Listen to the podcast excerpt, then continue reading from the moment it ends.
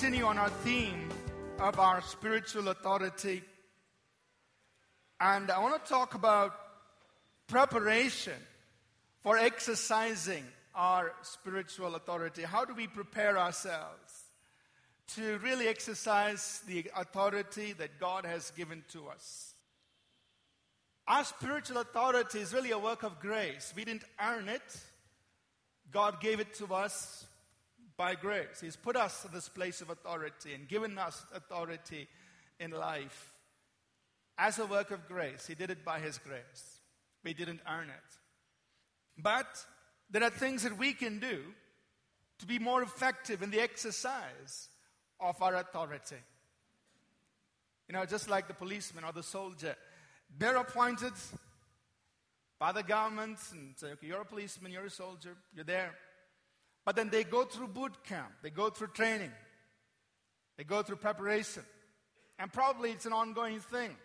They continually train and uh, hone their skills and their knowledge and understanding in being what they've appointed to be.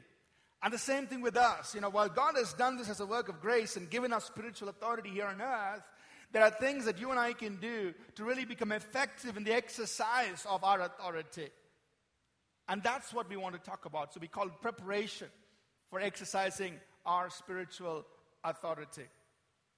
I want to talk about seven areas that, that help us prepare ourselves to walk in spiritual authority. I'm not going to spend too much time on each, but just want to highlight these things that, you know, we need to be strong in all of these areas, watch ourselves in these areas, because this is part of our preparation to walk in the authority, to walk in the spiritual authority that God has given to us. So I want to talk about these seven areas. The first one is about being strong in our intimacy with God and in in our identity in Christ, walking in obedience to God, having on the full armor of God, walking in faith, the role of intercession and prayer, fasting, and also about commitment. And I just want to touch on each of these things, not necessarily get into great detail on these seven areas, but understand that this is part of our preparation. If I'm, if I'm strong in these areas, it'll help me be more effective in the exercise of spiritual authority in life. That's what we're going to cover this morning. So let's talk about the first one how uh, on being strong in our intimacy with God and in our identity in Christ. Let's go back to something we talked about several Sundays ago when we talked about life in the Garden of Eden. You know, when God put Adam and Eve in the garden, He placed them in a perfect environment. But He also told them to guard the garden and also to subdue and have dominion. To guard the garden would imply that there was an intruder outside the garden who would attempt to break in and disturb what he had given to them in the garden. So he said, I want you to guard the garden, Genesis 2:15. Guard what I've given you.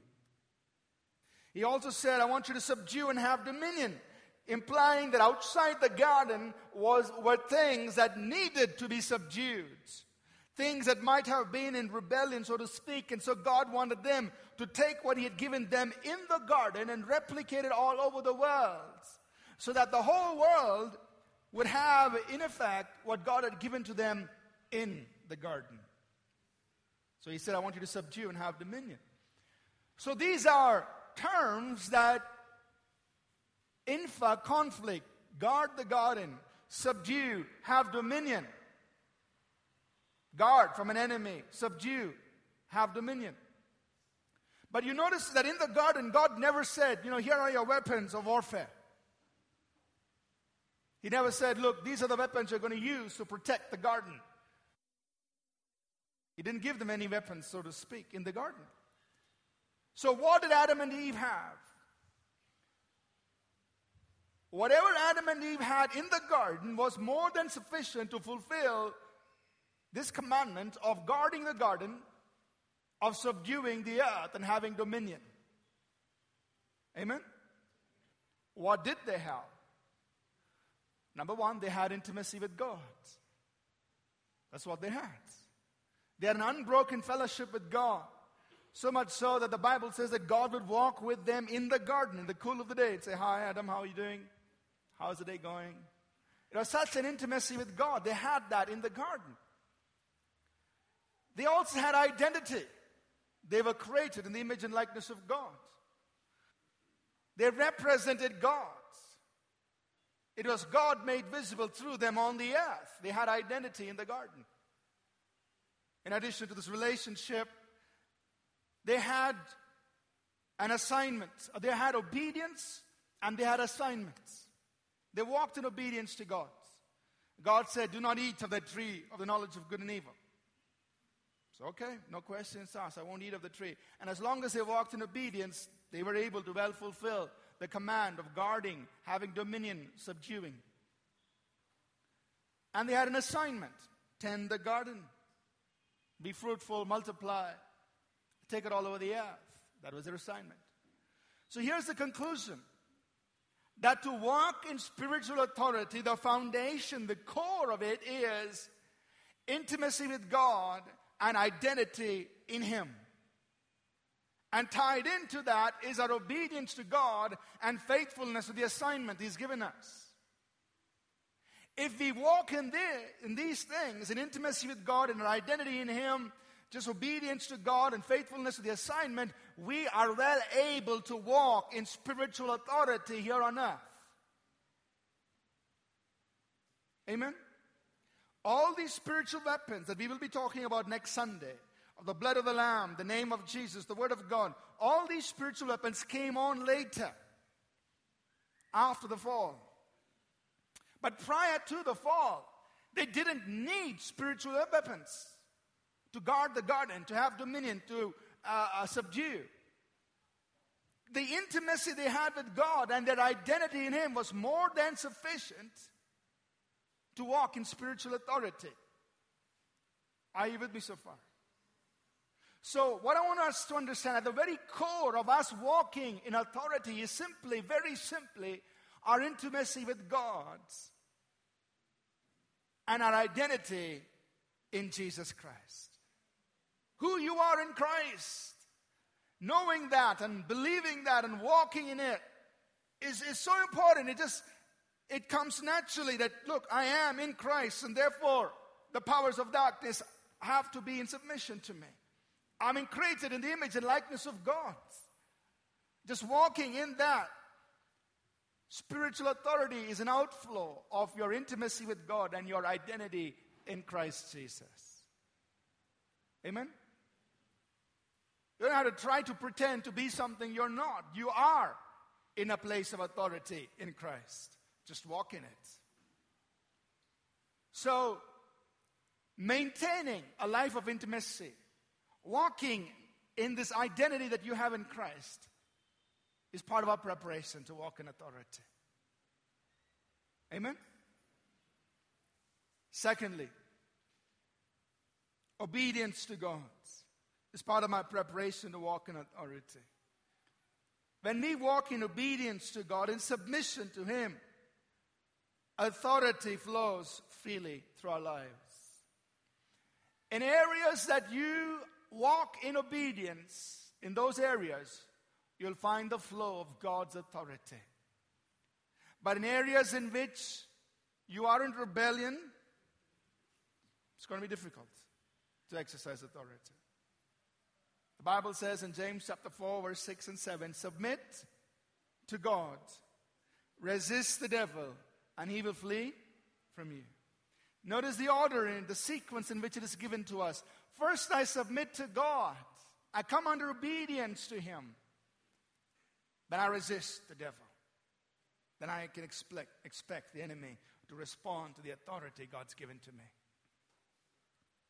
Now, obedience is important. Now, now some of us think, okay, you know, I don't smoke, I don't chew pan, I don't drink, I, uh, I don't swear, I don't curse, I don't do all those things, so I'm really in obedience to God, but maybe not.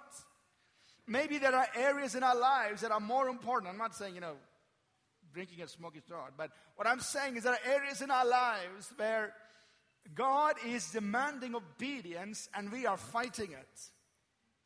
Maybe there are areas in our lives where we're finding it very hard to obey God. Sometimes we think, you know, obedience to God is the most logical thing to do. Just come on, obey, do it. But maybe not. For many of us, obedience in certain areas are really, there's a struggle. Jesus struggled in order to come to a place of obedience. Hebrews chapter 5 tells us that he learned obedience through the things he suffered. He learned obedience through what he suffered. Can you imagine that even the Son of God had to come to a place of becoming compliant to the will of God? And in order to come to that place of obedience, he actually suffered. He went through stuff. So it's not always easy to obey God. Many of us will face challenges mostly our own emotions fighting us, trying to hold us back from coming into obedience to God. Look at Jesus' struggle in John chapter 12, verses 27 and 28. Jesus said, John chapter 12, verses 27 and 28, Jesus said, Now my soul is troubled. Now he knew the hour had come for him to go to the cross. And he says, now my soul is troubled. Now, some of us think, man, maybe for Jesus, for him, obedience was so natural. So come on, let's go to the cross, you know. Didn't happen that way. He says, Now my soul is troubled. The time had come for him to go to the cross. And he's actually feeling something inside him. So my soul is troubled. I'm feeling the pain of obedience to the Father. And what does he do? He has a conversation that goes on within him. He says, And what shall I say? I mean, how am I going to respond to this? Question mark. Should I say, Father, save me from this hour? But for this purpose I came to this hour. Verse 28 Father, glorify your name. It's like this, you know, inside Jesus, he's going through this struggle. He knows the time has come for him to go to the cross. And he's feeling troubled, he's disturbed, he's feeling the anguish, the pain. And then he says, You know, what shall I say? Should I say, Father, rescue me from this hour? I don't want to go to the cross. Is that what I should say? Question mark. Then he reminds himself of his assignment. For this purpose I came to this hour. So instead of saying, Father, rescue me from this hour, I'm going to say, Father, glorify your name. Obedience is not always easy. Jesus struggles. But reminding yourself of your assignment will inspire you, will encourage you to press through that struggle and stay in obedience to the Father. Jesus reminded himself, For this purpose I came to this hour. Amen? You know, pastors are kind of strange people. Really strange. Because, honestly, when people who are part of your congregation, when they leave, you feel hurt. So over the years, when I've when there have been people who are part of the congregation and they've left. I mean, there are people who leave in a good way. You know, they go to start another church, they relocate, they tell me, and they go. That's wonderful. But sometimes suddenly people just disappear. The mobile number doesn't work anymore. Address is changed. Whatever. They just disappear. They were there for several years and suddenly they're gone. No news where they went. What. And then you feel hurt. I'm just, I'm just being honest with you. And then I begin to think, when was the last time they were in church? What was the sermon I preached? because did I say something in that sermon that drove them away? You know, I don't know. They just disappeared. And you feel hurt, and then you kind of go through all these questions like, what happened? Why did they leave? I mean, Did the visitors welcome team not treat them properly? Or did the ushers not smile at them? Did the greeters not shake hands? I mean, what was the reason? Why did they leave? They just disappeared. And, and you feel the pain. Now, here's what I've learned to do. Many times when people have left, and, and I'm just wondering, like, you know, God, what happened? Why did they leave? I just tell myself, Ashish, here's the reason why you came. I remind myself there is a nation of nearly one billion people that need Jesus. I tell myself, look at the purpose. Don't be offended by some person leaving. I mean, they could have left for some silly reason. Maybe, you know, it wasn't smelling nice that particular Sunday. I don't know. People leave church for all kinds of reasons. But I say, Ashish, I remind myself there's a nation of one billion people, and you're here to give your life for them. Don't let one person offend you. Amen? Now, I've done that several times. I just tell myself, speak to myself. I say, hey, look at the big purpose. You've come for a nation. Don't let one person offend you. So I refuse to be offended. Amen? Jesus reminded himself, for this purpose I came to this hour. This is my assignment. I'm going to go through it. So, obedience is not always easy. You need to remind yourself of your assignment. Stay with it, focus on it, go after it, obey. But here's the key in areas where you have demonstrated greatest obedience to God, in those areas you'll be able to exercise greatest authority through God. Amen? If you've been obedient to God in your finances, there'll be areas in your finances where you can demonstrate great authority. Amen. Great submission brings great authority. If He reigns in me to the extent that He reigns in me, to that extent He can reign through me. To the extent He has dominion in me, to that extent He can have dominion through me. Obedience to God is important. So walk in obedience. For you and me to exercise authority, walk in obedience. Number three, we must put on the whole armor of God. Ephesians chapter 6, verse 10 through 18. Let's just read that passage and I'll probably give a high level overview of that. Ephesians chapter 6. You're familiar with the armor of God that we are called to walk in. Ephesians 6 10 through 12. We're talking about preparation. What's going to help me walk in spiritual authority? Having on the full armor of God is important. Ephesians 6 10 through 18. Finally, my brethren, be strong in the Lord and in the power of his might. Put on the whole armor of God that you may be able to stand against the wiles of the devil. For we do not wrestle against flesh and blood, but against principalities, against powers against the rulers of the darkness of this age, against spiritual hosts of wickedness in the heavenly places. Therefore, take up the whole armor of God that you may be able to withstand the evil day, and having done all to stand, stand therefore, having girded your waist with truth, having on the breastplate of righteousness, having shod your feet with the preparation of the gospel of peace.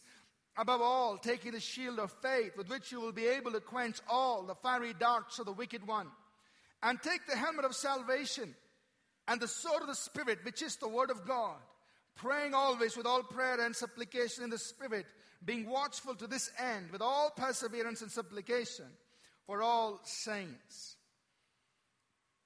So, Paul is giving us a little description of the armor that we have to have on as believers in our spiritual conflict to be successful in our spiritual conflict. Let me just make some comments here on this armor of God.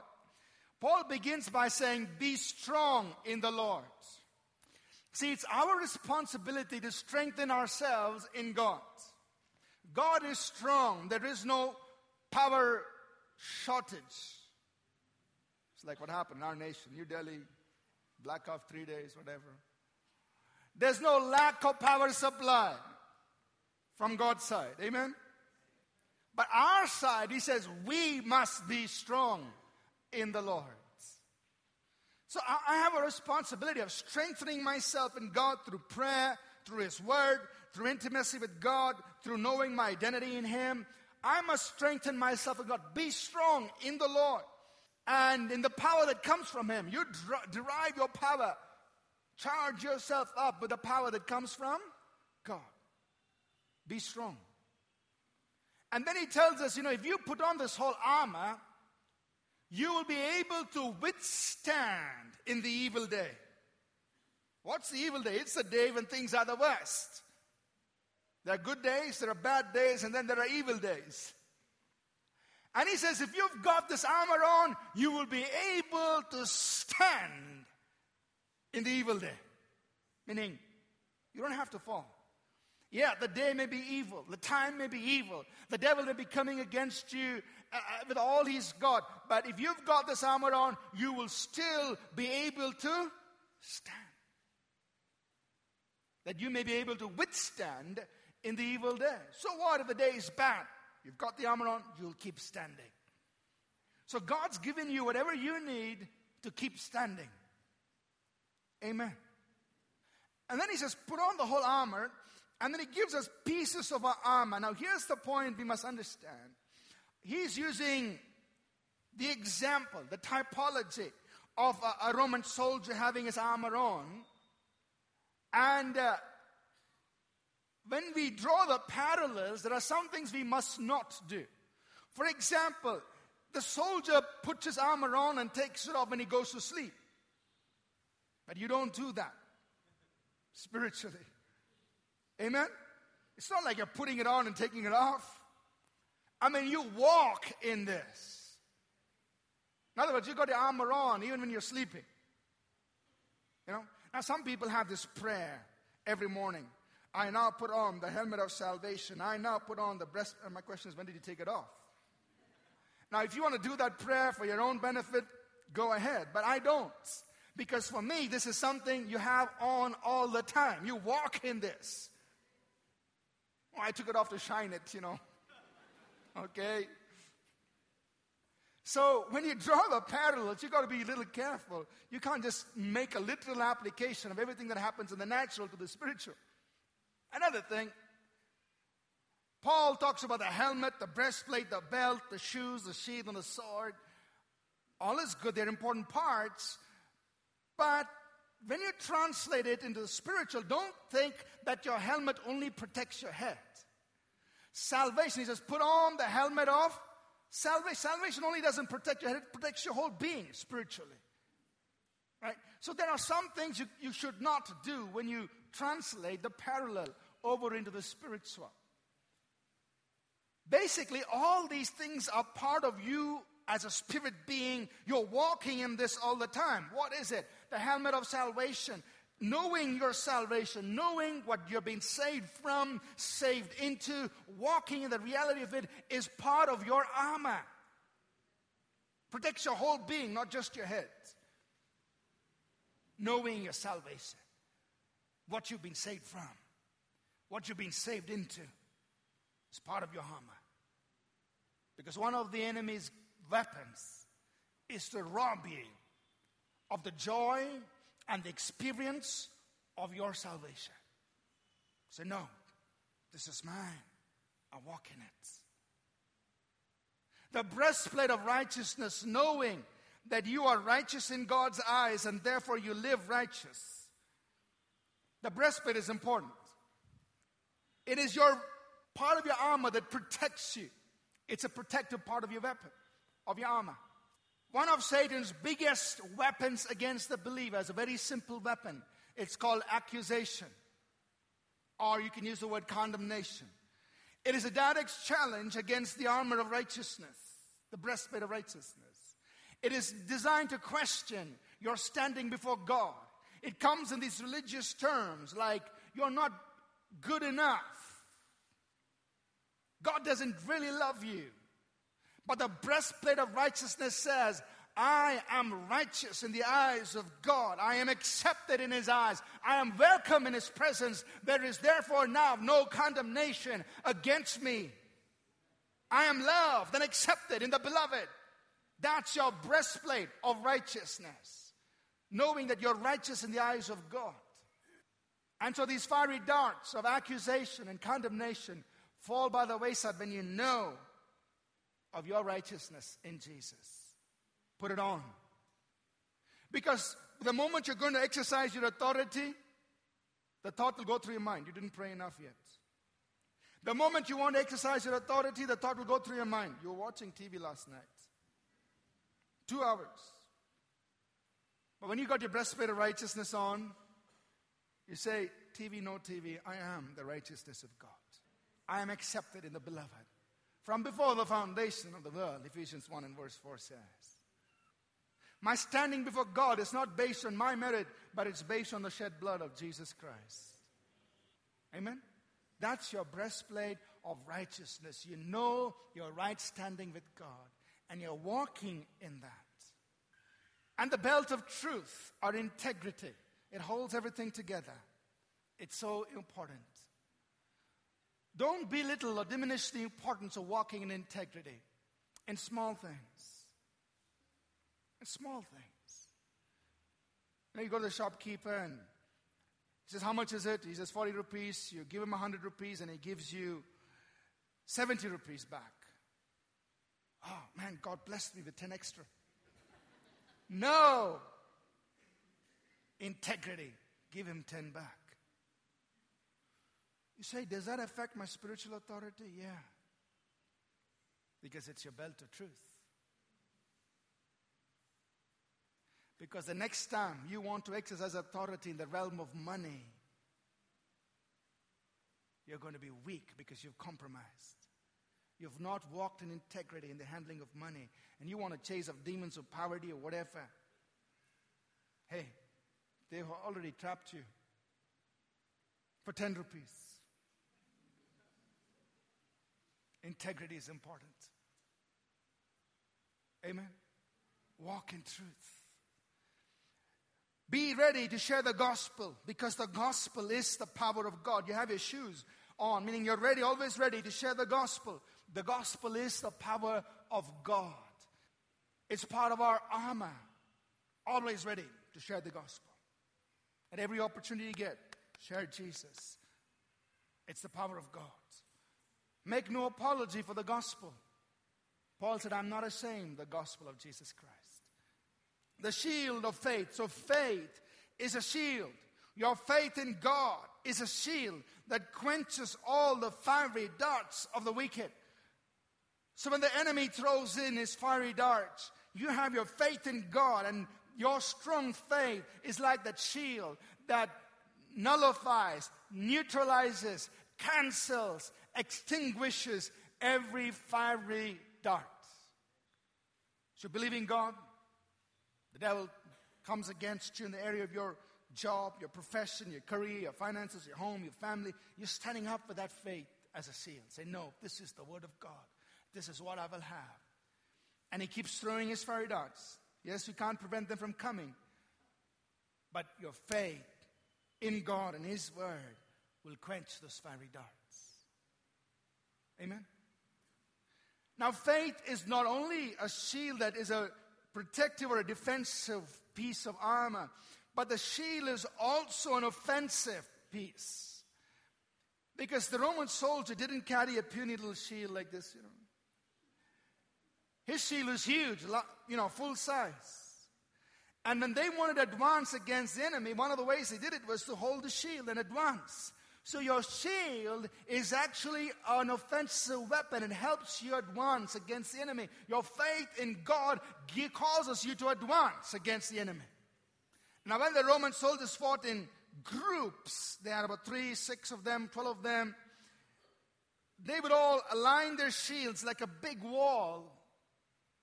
And now you've got an armored tank marching forward because they're all protected. One row of shields, a shield in front, another row of shield on the top. They are well protected. And they are actually using the shield to advance against the enemy. So faith is not only a defensive weapon, it's an offensive weapon. It's a weapon that helps you gain territory against the enemy. Your faith in God, your faith believing what God has spoken, is going to cause you to advance against the enemy part of our preparation, getting ready to fight. Amen. So keep your faith in God alive by meditating His Word and confessing the Word. Keep it alive, keep it strong. Don't give up on your faith in God. The last piece of armor that he said in Ephesians 6 was our sword, which is the Word of God, the sword of the Spirit, which is the Word of God. One definite offensive weapon, the Word of God. God's word that we speak becomes an offensive weapon against the enemy. Now, about the word, in the Greek, there are two words used that are translated in the English word. There is a logos and a rhema. John 1 talks about the logos. In the beginning was the logos. The logos was with God. The logos was God. The logos became flesh. Ephesians 6 is talking about the rhema. And take the sword of the Spirit, which is the rhema of God. The Logos is a revealed word of God. The Rhema is a quickened word of God. The Logos is a complete word of God. The Rhema is a specific word from God. So the whole Bible is the Logos. It's everything God's revealed. It's a complete. But out of the word, God will quicken something to you in a particular situation. That's your Rhema. And he says, take the sword of the Spirit which is the Rhema of God, a word that God has quickened to you for a situation in a given fight. Take it. It's powerful. But remember, it comes from the Logos. So you need to know the Logos. You need the whole, you need to know the word. You need to know everything in the words. And out of that, God will quicken and say, use this in this battle. Speak this word in a given situation. Speak it. It's your Rhema. It's powerful. It's like a double edged sword that pierces against the enemy. Amen. So be attentive to the quickening of the word of God inside you. I mean, strange things, you know. I could be doing something very casual and suddenly a word just comes up in my spirit. I haven't even thought of that maybe in months. What's happening? God is giving me a rhema, a quickening of that word that you may have read a long time ago. It's being quickened to your spirit at that moment, and that becomes your rhema. It becomes your sword against the enemy. Amen? But you need to be in the Logos to receive the rhema. So be in the words all the time. Part of our armor to fight. And among this armor, two things, if we just highlight, he says, take faith so, the fourth part of our preparation is learning to walk in faith. It is so important. We talked about this last Sunday in Matthew 17 19 to 21 when the disciples had a problem in exercising authority. A man brought his son who was lunatic, was epileptic, he was suicidal, tried to kill himself, jump in the water, jump in the fire. He brought in the disciples of Jesus. They couldn't cast the devils out. And Jesus came, he said, Oh, faithless generation, bring him to me. And he set the son free. And uh, the disciples came to him privately and said, Lord, why could we not cast it out? And Jesus said in Matthew 17 and verse 20, because of your unbelief. So faith is involved in the exercise of our authority. So keep your faith alive by being in the Word. Faith comes by hearing and hearing by the word. Comes by hearing the word, a quickened word. Your faith is built up. So faith is important. And connected to that brings us to the next point of part of our preparation is intercession or prayer. Being in prayer. Living a life that is always prayed up and constant communion with God is important. And through prayer, you set yourself up for victory in any engagements. For example, in Luke 22, verses 31 and 32, Jesus is telling Peter, Peter, Satan has desired to sift you as wheat. He's going to come against you, he's going to try to shake you up and, and come against you. But I have prayed for you. I have prayed for you that your faith will not fail. And when you've been restored, strengthen your brethren. Notice what Jesus did through prayer. First of all, he was perceptive. He knew what was going to happen in the realm of the spirit. And through prayer, he already dealt with it. He didn't prevent the enemy from coming. I mean, Satan was going to come. But he already secured Peter in that conflict. Said Satan will come and sift you like wheat. He's going to come against you with something. But Peter, I've prayed for you. I've dealt with this in prayer. I've handled this matter in prayer. And I know it's not the end. You may fall, you may make a mistake, but you will be restored and you will strengthen your brethren. So through prayer, you preempt what the enemy is going to do. Through prayer, you counter what the enemy is planning. Amen? So, prayer and intercession. One of the Hebrew words in the context of prayer and prophetic praying is the word shamar. It simply means to guard. The role of a prophetic intercessor is to be a guardian, to be a watchman, the correct word, to be a watchman. So, really, those who stand upon the city walls are, are like watchmen, who wait upon God are like watchmen. They, have, uh, they can extend a guarding influence over their jurisdiction. Whether you're a watchman over your home, watchman over the church, the people of God, or a watchman over the body of Christ, whatever. Your role as a prophetic intercessor is to be a watchman. You're, you're bringing protective covering for your people. You preempt in the spirit what the enemy is going to do. It's part of our preparation. Amen? So you actually deal with it in prayer, in the spirit, before you engage. If you want to look at it at a larger scale, before an army goes in to take over a territory, they send the Air Force first, then move the ground force. The Air Force clears out known targets and known points of danger. They clear them out, the Air Force. So then the ground troops can go with more confidence, knowing that, hey, most of the enemy has already been taken care of. I just go in and put the flag and do all that stuff. The Air Force did all the work. So prayer is like the Air Force. They move in and they take out all the danger points of the enemy. So then the ground troops, people like us pastors, whatever, we can go in and make all the noise. but actually, the Air Force did all the work. They took out all these strategic enemy points that would have been dangerous. And we go in and take the territory. Amen? So, prayer is part of this preparation of going against the enemy and, and, and just getting ready to exercise spiritual authority. Fasting. Just going back to that passage in Matthew 17, 20, 21. Jesus continued. He says, you know, when the disciples said, Why could we not cast it out? He said, Because of your unbelief. And if, I, if you have faith like a grain of a mustard seed, you'll tell the mountain to move, it'll move, and nothing will be impossible to you. And then he continued. He says, However, this kind does not go out except by prayer and fasting, meaning two things. Prayer and fasting helps, helps you deal with your uh, lack of faith or deal with your areas of unbelief, and prayer and fasting sharpens you to deal with different kinds of demons. Fasting doesn't change God.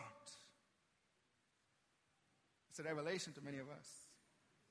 Now, when I was young, when I was in my early teens, I used to fast, and this was my idea.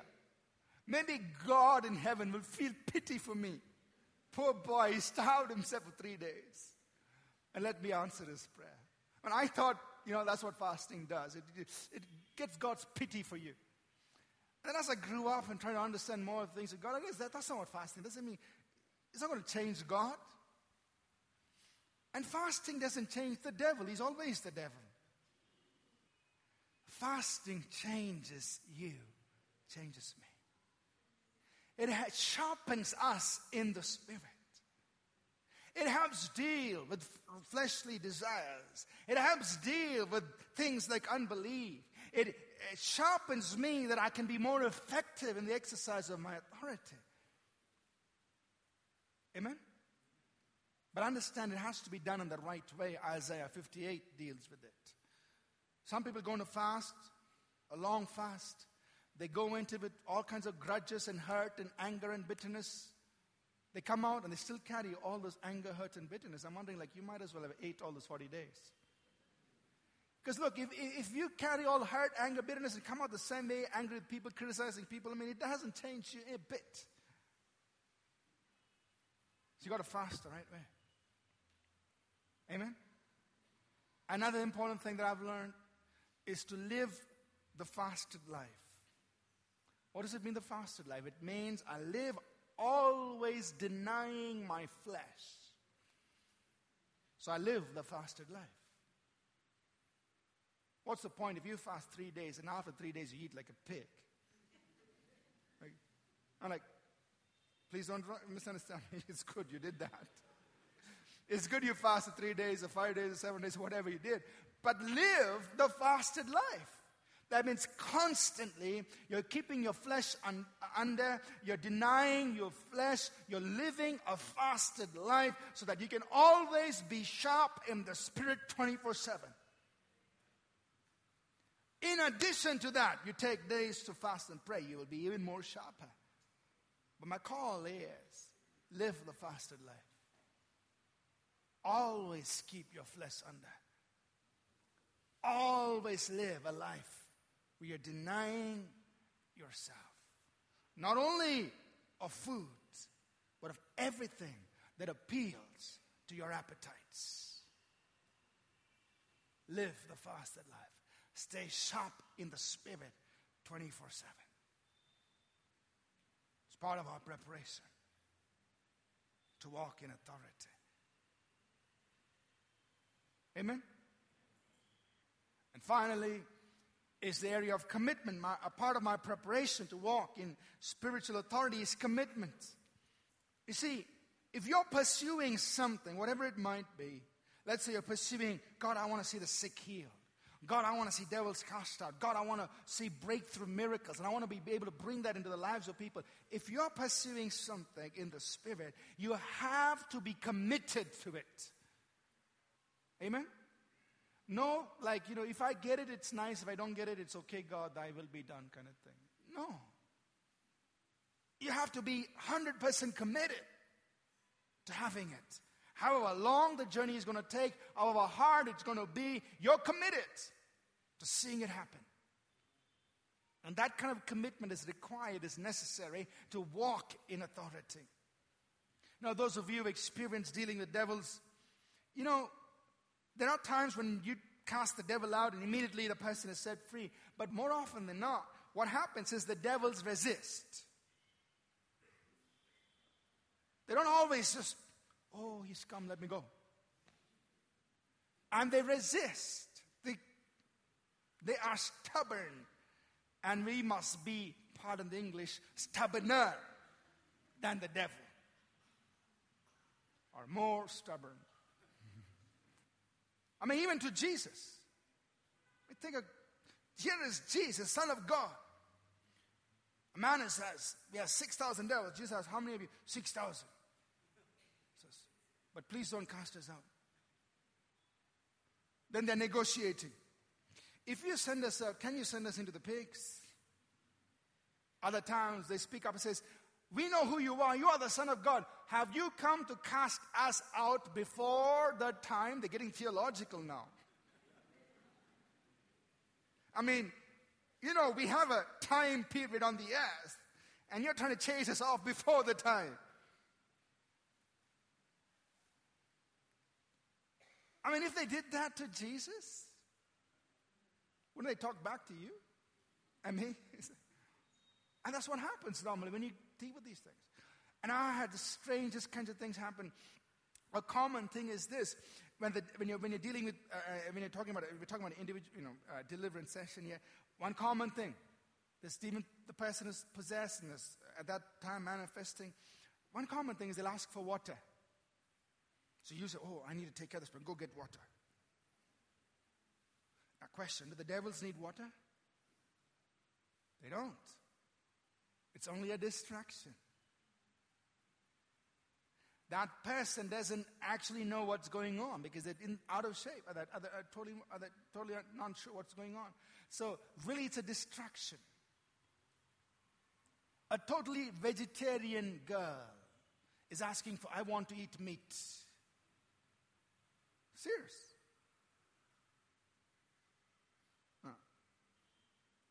vegetarian. Wanted to eat meat. Who is speaking? So the enemy, the devil, started to distract. They are stubborn. They don't want to go. What must you do? You must be committed to seeing that person delivered. Otherwise, don't engage. In anything in life, anything you're pursuing in the spirit, you've got to be committed to it. The Bible says in James 1 8, a double minded man is unstable, shaky, easily pushed over. So if you're double minded, you get pushed over. You cannot be double minded. When you want to exercise spiritual authority, you got to be sold out, committed to the cause that you're pursuing. Whether it's in business, in your vocation, and the call of God on your life, whatever area, and, and you want to exercise your authority in that area to, to advance, to see the growth of God's purposes, the coming forth of God's purposes in that area of your life, you've got to be sold out. You've got to be committed to it. Because in Mark 3.25, Jesus said, a house that is divided will fall. A house in the Bible many times refers to a human person as well. So if a person is divided, he'll fall. I remember many, when we first moved back to Bangalore, and uh, we came with this vision to start the church. And before coming back, we had these great grand dreams that, you know, we'll have this big crusade, thousand people will get saved. So all people's church will start it with 1,000 members. And by the time it's first year, we'll have so many people, and, and it all it looked nice on paper. The roadmap to 50,000. How every year will grow and hit 50,000 people and all that. Oh, looked great on paper. He moved back and no crusade, nothing. Started in a small way with eight people in the house. And after two years in Bangalore, we probably had maybe 20, 30 people, 30 people maybe in the church. And honestly, thoughts went through my mind. Am I doing the right thing? Did I really hear God? What's going on? And in those two years, I saw two people I knew of who had come, one from Canada, one from the United States, who had come to set up a ministry, a planted church, and do a work in Bangalore. In two years, they packed up and left, going back. We gave ourselves no such option to go back.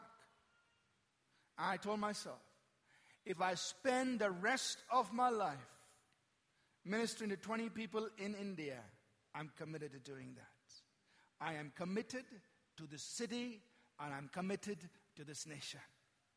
Nothing will turn me back. We call that territorial commitment. The spirit realm is territorial.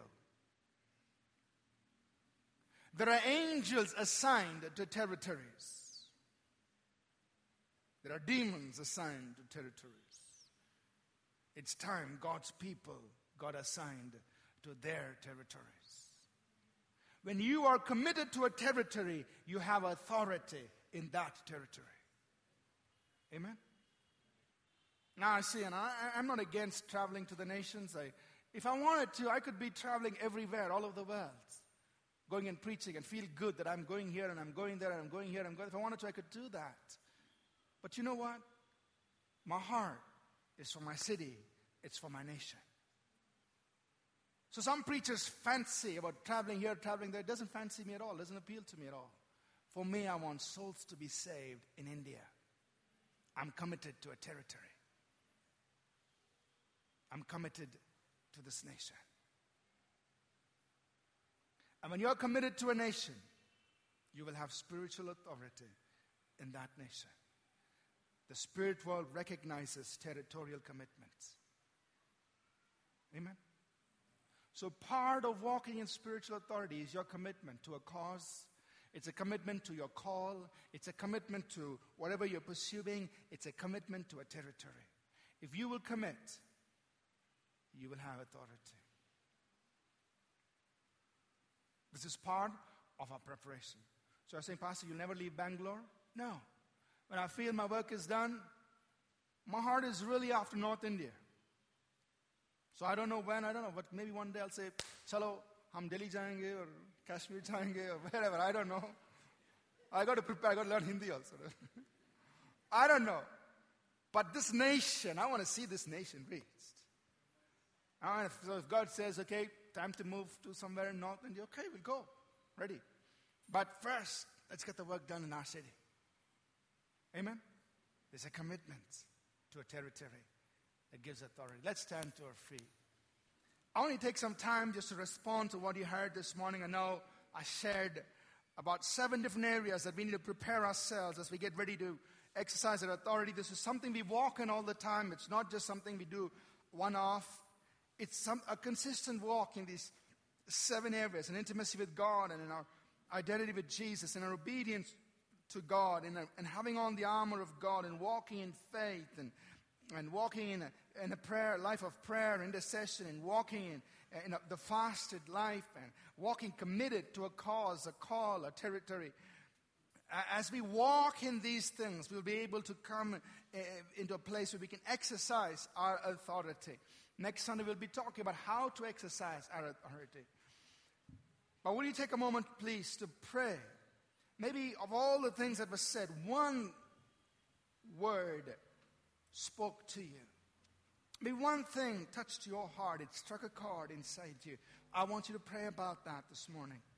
And just respond to the Lord. Say, God, I want to be a man or woman who's really ready, who's prepared, who's always ready to walk in the authority that God's given me. And I want to walk in greater realms of authority. I want to walk in greater realms. But I demonstrate kingdom authority. I want to grow in this. So, would you please take a moment just to pray? The Lord Jesus said, I will build my church and the gates of hell will not prevail against it. This is the kind of church that Jesus is raising up. A church that overpowers the enemy. It means that you and I are to be such a people who walk in authority in our daily lives advancing against the gates of hell, advancing against the power centers, seeing the kingdom of God advance. This is the kind of church Jesus is raising up. Would you pray and say, God, I want to be one of those people as part of your church? To see the gates of hell overpowered those power centers of the enemy in my city must be overpowered. Wherever the enemy has placed his influence, has established his seat, set up his gate, I want to go overthrow it. Whether it's in education, whether it's in the government, whether it's in the media, whether it's in arts or entertainment or in sports or business or wherever in our city the enemy has established his seat and set up his gates, you go.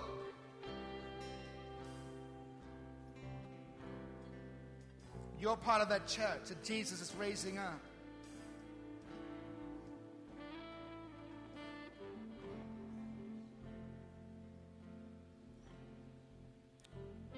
Father, we pray that you will truly equip each one of us to be men and women who will walk in authority, God.